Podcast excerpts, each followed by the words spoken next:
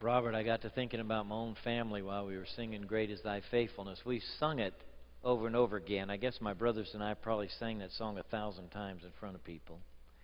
And one of my brothers is standing up to preach in Cleburne, Texas. Another one is standing up to preach right now in San Saba, Texas. My dad is about to stand up to preach in a little church in Turnersville, Texas. God's been faithful. And I'm grateful for a family that nurtured me in the fear and admonition of the Lord. Amen. I'm glad you have your kids in church with you today, moms and dads, if you brought them. I sat on the second row. I was number two because we sat in chronological order, seven of us. And uh, that was just the front end of the family, but that's when I remember sitting in chronological orders when I was seven. And God is faithful. When I read about the families in the Old Covenant, I think about how difficult it was for them to grasp the character and nature of God given the revelation that they had when we who are on this side of Calvary have so much clearer vision and understanding of the nature of God. When we go to Genesis 31 today and we sit down with Jacob, we've been sitting down with the patriarchs. I want you to find Genesis 31 in your Bible. We sat down with Abraham and Isaac, and now we're sitting down with Jacob. I think about how amazing it is that Abraham believed God and it was counted to him as righteousness. And Isaac heard the covenant promise and responded to it. And Jacob had this encounter with God and made his vow unto the Lord, which is going to come up in this, in this chapter. And yet these families have such big problems. Chapter 31 follows on the heels of the recounting of all of Jacob's children that have been born other than Benjamin. So there are 12 births recorded prior to this. Jacob heard, and he has worked for seven years for Rachel, seven years for Leah, uh, another seven years now. So he's been working for his father in law, Laban, for these 21 years. And now Jacob has gotten wealthy these last seven years as he's accumulated flocks and herds. Verse 1 of chapter 31 Jacob heard that Laban's sons were saying, Jacob has taken everything our father owned and has gained all this wealth from what belonged to our father. And Jacob noticed that Laban's attitude toward him was not what it had been. Then the Lord said to Jacob, Go back to the land of your fathers and to your relatives, and I will be with you. What else do you need? Amen? So Jacob sent word to Rachel and Leah to come out to the fields where his flocks were. He said to them, I see that your father's attitude toward me is not what it was before, but the God of my father has been with me. You know I've worked for your father with all my strength, that your father has cheated me by changing my wages ten times. However, God has not allowed him to harm me. If he said, The speckled ones will be your wages, and all the flocks gave birth to speckled young. And if he said, The streaked ones will be your wages, then all the flocks bore streaked young. So God has taken away your father's livestock and has given them to me. In breeding season, I once had a dream in which I looked up and saw that the male goats were mating with the flock, were streaked, speckled, and spotted. The angel of the Lord said to me in the dream, Jacob. I answered, Here I am. And he said, Look up and see that all the male goats mating with the flock are streaked, speckled, or spotted. For I have seen all that Laban has been doing to you. I am the God of Bethel, where you anointed a pillar, and where you made a vow to me. Now leave this land at once and go back to your native land. Then Rachel and Leah replied, Do we still have any share in the inheritance of our father's estate? Does he not regard us as foreigners? Not only has he sold us, but he's used up what was paid for us. Surely all the wealth that God took away from our father belongs to us and our children. So do whatever God has told you. Trouble with the in laws. You heard about the husband and wife that were having a feud in the car. Exchanged some pretty harsh words, fell into a tense silence for a few minutes, passed a herd of mules on the side of the road. And the wife said, Your relatives, I presume. And the husband said, Yes, in laws. yeah.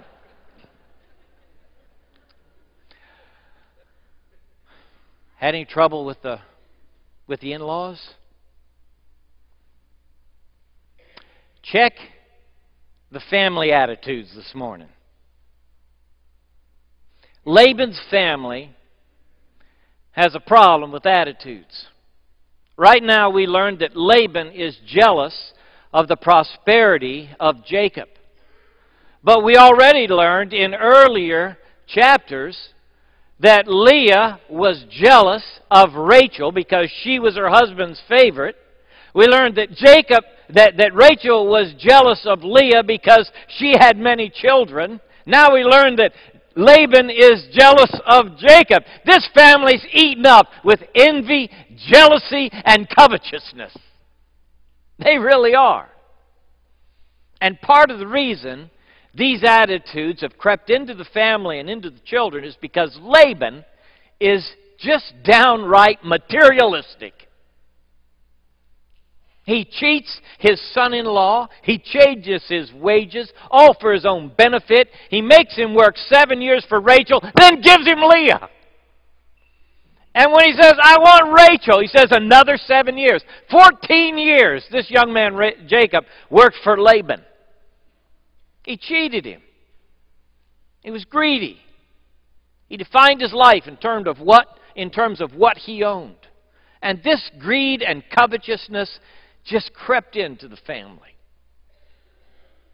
Check your attitude about the family this morning. Make sure, Dad, that you have an attitude that is typified by love, kindness, grace, mercy, truthfulness. That these are qualities that you exemplify in your marriage and in your family. Do not succumb to the attitude that Laban had, which poisoned his family. Jacob was a schemer himself. His name means supplanter or crooked. And he has demonstrated that in his life as well. So one schemer up against another, and Jacob is winning the battle.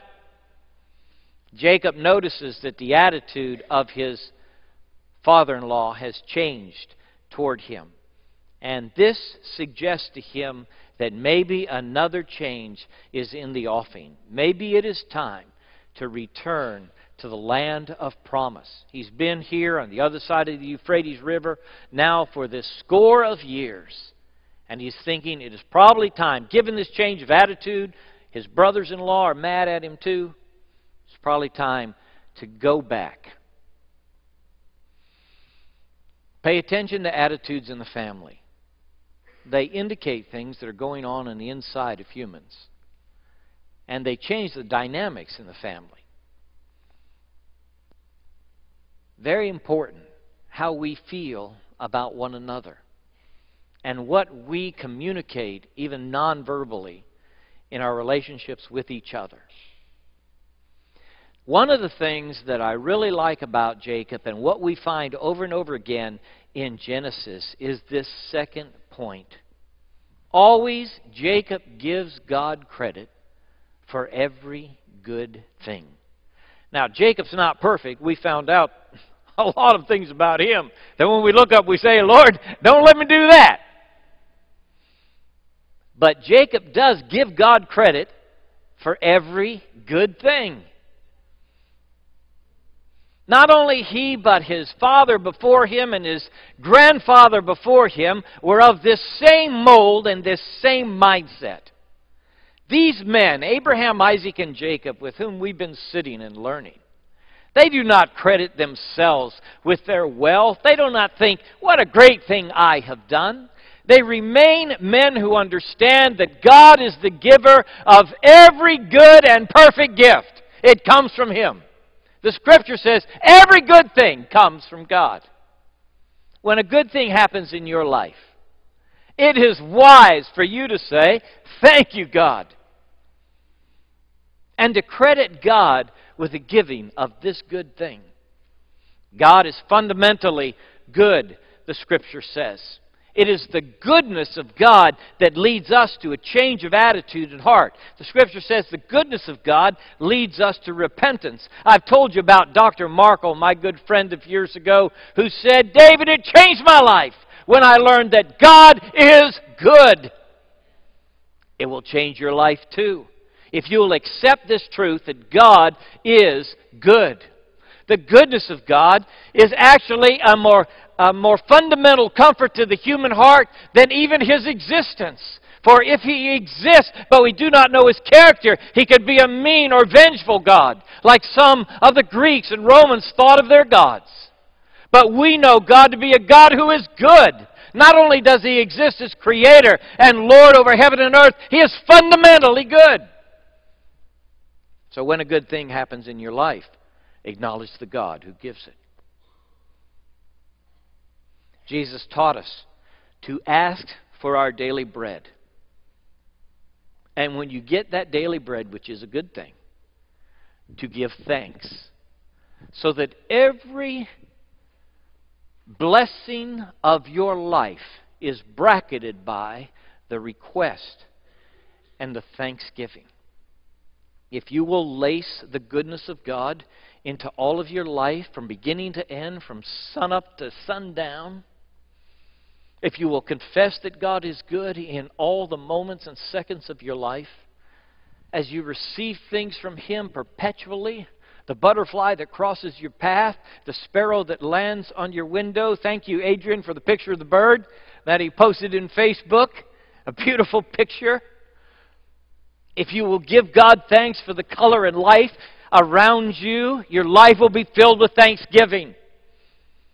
Jacob says, God did this. God prospered me. This was a gift from God. You say, well, preacher, what about the bad things? If God is the giver of every good gift, what about the bad things that come into my life? I'm going to confess up front. Sometimes painful things come into my life, and I say, God, you have my attention. Sometimes I feel about those difficult and painful things that God has sent them to my life to help me turn toward Him. And the Scripture teaches that there are some things that we would call bad or difficult, a thorn in the flesh, an affliction, that come from God so that He may display His grace in our lives. But I have a hard time attributing bad things to a good God. When Job comes under questioning by his tormentors that were called comforters, he says, Shall I receive good from the Lord and not bad and not evil? The Lord gives and the Lord is taken away. Blessed be the name of the Lord. The scripture says, in all of this, Job did not sin, nor did he attribute God with wickedness. There's some things you can mark down about the character of God. God does not sin. He does not tempt you to sin, nor make you sin. The scripture says he is not the author of sin. I have a hard time attributing bad things to God sometimes because bad things happen, but I don't know whether this comes from the hand of God or this is where I've messed up and this is really my wild oats bearing their harvest. And I have seen people that caught in difficult circumstances. Talked to a man in jail one, one time who had killed a guy with his vehicle because he was drunk. It was the fourth time he'd been arrested for DUI. I went in there and he started to cry and say, Why do little children die? How can you believe in God when little children die? And I was sitting there thinking, and you just killed somebody with a vehicle. Where's your responsibility for the mess that's happened? Sometimes it's hard to sort out the human and divine elements in bad things that come along. So I am slow to say, well, this is from the hand of God. Sometimes I say, I don't know. If I get in a situation where I'm receiving every good thing from God, and the bad things I am looking at and saying, Lord, I'm not sure if this is coming from your hand or not, this one thing I do. Every circumstance in life, I seek to respond in faith. Trusting God however it's come. We want to know where it came from, but God wants to know how am I going to respond? Maybe you're dealing with something right now. And when you get in the prayer closet, you're saying, Lord, why have you allowed this thing to come into my life? And may it be it's become for you a real test of faith. I hope that you will do the godly and right thing, the thing the Bible calls you to do, the thing Jesus demonstrates and models, and that is to continue to walk with God, respond in faith in your trouble, trust the Lord through the difficulty. Be like David the psalmist who said, Even though I walk where? Through the valley of the shadow of death, I will fear no evil. Why? Thou art with me. That's where you want to be. You want to be with the sweet psalmist of Israel, David. You want to be with Jesus even in the painful moment of his life, saying, Lord, not my will, but thine be done. You want to trust him in the trouble, even though you do not know where it comes from. Sometimes you know in your heart where it comes from. Even then, you just trust Him. Sometimes we know that we have been visited back upon by poor judgment, poor choices. And we have to deal with that. How do you deal with that? Forgiving yourself, receiving the forgiveness of God, and forgiving yourself. I've had so many people tell me, you know, it's easy to forgive somebody else, much harder to forgive yourself when you're the one who's messed up. I know. I've been there. Coming clean with God, receiving His forgiveness. Part of the beauty of the cross of Christ, where He paid for all your sin, is that you can walk away free and clear from the place of confession. If we confess our sin, He is faithful and just to forgive us and to cleanse us from all unrighteousness. So we don't have to walk under self condemnation, which is often what we do concerning those bad things that we know brought on ourselves. We receive the forgiveness of God and walk in freedom. Credit God with every good thing in your life. Respond in all the bad situations and difficulties in faith, trusting Him no matter what's happened, hanging on to God, even in the valley of the shadow of death. The Scripture calls you to that kind of faith, a life that trusts Him, regardless of circumstances. There's a curious, curious turn in this passage that I want to point out to you. It's about Rachel and Leah's attitude toward their dad. And it comes at the end of the scripture that I read, where it talks about how Rachel and Leah hear the dream of Jacob where God visits them, and he says it's time to return back to the land of promise, to my home. And Rachel and Leah said, You do what you need to. our dad is treating us like strangers or foreigners. Not only did he sell us to you, but he's lost all the gain from the sale. They said it's appropriate that we receive what was his and our children receive it. And I think about Laban, whose attitude toward his daughters so poisoned their relationship that they feel like he just treated them like a commodity and sold them. And when I, I would say this to you treat your children with love and respect, including your adult children.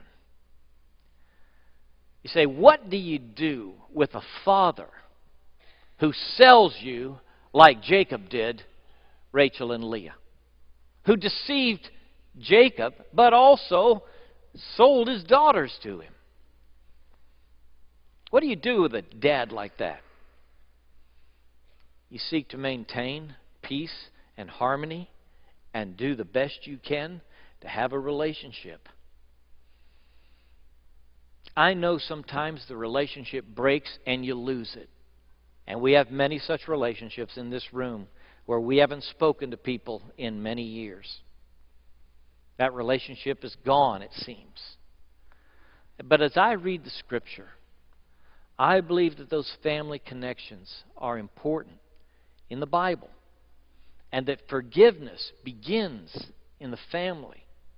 And if we hold an unforgiving spirit toward an injury from a family member, even of years past, it still prevents us from being all that we ought to be spiritually. Still affects us can produce a bitter a bitterness in our heart or a resentment. Rachel and Leah have been mistreated by their dad. Their dad is about to reap the results of that as they say, Let's just go. He's treated us like foreigners all this time. Sometimes I have parents who ask me, What about this child who has wandered so far away and done so many things? And sometimes you must exercise tough love, what some of the writers call tough love. I know that. But I still think that in the end, we are to love one another as God has loved us. And seeking to restore and reconcile, even with those relationships broken years ago, may bring a peace to your heart and a calmness of soul and even a spiritual change to the one who has offended you. So don't give up on the power of forgiveness in the life even of the one who offended you. Another thing that I see in this text is that God hears our promises. Now, this one Eric doesn't have on the PowerPoint, all right? But I wanted to bring it up as I thought about it this morning again. God comes to Jacob in this dream. And he says, I am what? The God of Bethel. What happened at Bethel? This young man on the run is encountered by God in a strange way as he lays down to sleep with a rock for a pillow and he sees the ladder to heaven, and he names the place Bethel. This is the house of God and the gate of heaven, Jacob said. God comes to him in this dream and says, I am the God of Bethel. It has been many years since Jacob was at Bethel. Maybe 20 or more. And yet, this experience as a young man with a God who encountered him at Bethel so shaped his life and changed his life that when God comes to him in the dream, he introduces himself as, I am the God of Bethel. And then God says these things, two things to Jacob. You anointed a pillar at Bethel. When we were praying this morning, one of the ministers used the word anoint. I think he was praying for me anoint him with the Holy Spirit, which is Bible language. The idea of anointing is all the way through the Old Covenant as well as the New. And fundamentally, and primarily, it was the idea of pouring oil on the king. It was an anointing, a designation for a role and purpose within the counsel and providence of God. Well, Jacob, when he worshiped at Bethel, when he woke up and discovered that God was in this place and I didn't know it, he worshiped and he poured oil on that stone where he had put his head. And he called that place the house of God. God was watching. I want you to think about that place you were maybe as a young man or a young woman, where God so encountered you and you were startled by His presence and you worshiped Him in that spot. Maybe you said a prayer. Maybe it was a difficult time like Jacob. You were all out of the house for the first time. You were out on your own and you were afraid of what was coming. Maybe you were running from somebody like Jacob was. It was a time of crisis and God spoke to you. And you marked that place. You remember it to this day. Do you have a do you have a an experience like that from your teenage years or your young adult years, I can tell you, I do. I go back to a place where I worship the Lord as a young man with a great sense of God's presence and forgiveness in my life. And to this day, I remember where I was standing when the forgiveness of God just washed over me. God says, I'm the God of Bethel where you anointed that stone and where you made a vow to me. We want to excuse ourselves from the vows we make to God because we often do it in times of difficulty and trouble. A hardship comes along, like Jacob is running from God or, or from his brother, and God intervenes on to him. And Jacob might have said, "Oh, listen, uh, th- that was just I was just talking. That was a crisis, you know. I was scared. God, sorry I said all those things." We bargain with God when we get in trouble, and we noted that when Jacob got in trouble and he was running from his brother, he had this moment of worship, and he said to the Lord, "God, if you'll watch over me, if you'll give me food and give me clothes, you remember?" And you'll bring me safely back to this place, then you will be my God. He made this vow to the Lord in his moment of hardship and trouble. And God remembered it, and 20 years later, brought it back up to him. 20 years later, God says, You remember when you made that vow to me? Is there anybody in this room who made a promise to God in the middle of a crisis in your life? Where you cried out to God and said, Lord, if you'll get me through this, I will serve you and you will be my. Is there anybody in this room who ever did that?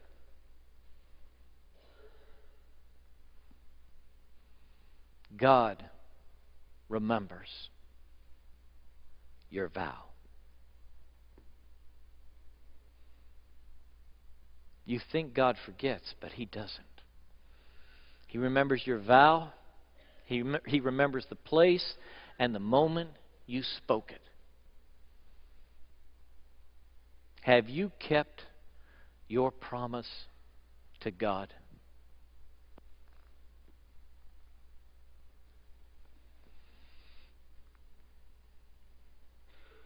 We're too sloppy in our relationship with the Creator. We're too nonchalant we make our prayers and we don't take them seriously. Think about Jacob, this young man, making his promise to God in this wide spot in the road in the middle of the night where he is running and he is frightened. And God, 20 years later, saying, I heard. I heard your words. I remember that promise, that vow that you made. Brothers and sisters, part of much of the spiritual sickness that comes upon us is our unfaithfulness to the covenant we've made with God. We are afflicted spiritually often not because of circumstances and conditions beyond our control but because we said we'd do things and we never followed through. We made a promise and we did not keep it. We haven't honored the things we said to God. I have sometimes folks who are struggling to know whether they should do this or that. And one of my first questions to them is this Are you doing the things you know to do? There's no question you ought to be a person of prayer. Pray without ceasing. Do you pray? Scripture says, Study to show thyself approved unto God. A workman that doesn't need to be ashamed, rightly dividing the word of truth. Is this book part of your daily life? Doing the things we know to do, that we're for sure God wants us to do, is the first step toward understanding the things that we don't know. God hears the promise. He calls us to faithfulness. He intercedes in our life, reminds us of our words, and also reminds us, I am with you. You say, I don't know how I'll ever keep those promises I made to God. Well, if you will turn your face toward God, God will empower you to do what right now you feel you cannot do. The power of the Holy Spirit in your life will help you be the covenant person you will never be in your own energy. The first movement of the spiritual walk is to turn your face toward the Lord Jesus and say, I am yours, lock, stock, and barrel. You are my Lord, and there is no other. You laid your life down for me, and my life is yours. The Christian walk is really an exchange. The life of Christ laid down for you, your life laid down for Him. And when that exchange occurs, the Holy Spirit fills us so that we are empowered to do the walk we cannot do without Him. Somebody in this room is at the end of your rope. You just don't know how you're going to go on. You're wondering about Monday morning when you show up at work and whether you can really do it. In your own energy, maybe not. But in the power of the Holy Spirit in your life, I can do all things through Christ who strengthens me. I challenge you.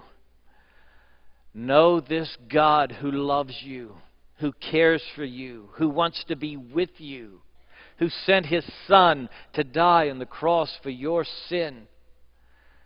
Connect to this good God who sends every perfect gift your way. Trust him in the moment of your trouble and know that He is your way through. Let's bow together.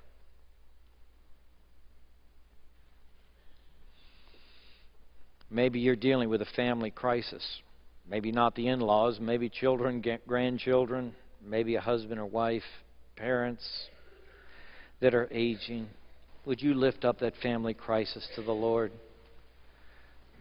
God, help us. In our families, we need you. Just like Jacob and Rachel and Leah, we need you to be with us. God, we pray that you would intercede in families. God, help us with our attitudes. We want to leave this place with an attitude that pleases you toward wife and husband and children and parents. Make adjustments inside of us by your Holy Spirit. Lord, I pray for those who made promises long ago, and you are reminding them today of promises made that may be not kept. God, by your Holy Spirit, draw us to yourself. Help us to acknowledge the words we have spoken. Intercede in our behalf. I pray for that brother or sister who came in just laden with guilt. That, Lord, you would help them find the place of confession, repentance, and forgiveness. And in this worship service, that they could let that burden fall off their shoulders. God, we come to you in the place of prayer, and we need you desperately. So do your work in us and call us to yourself. Help us know the response that you want us to make. and help us to do it. In Jesus' name.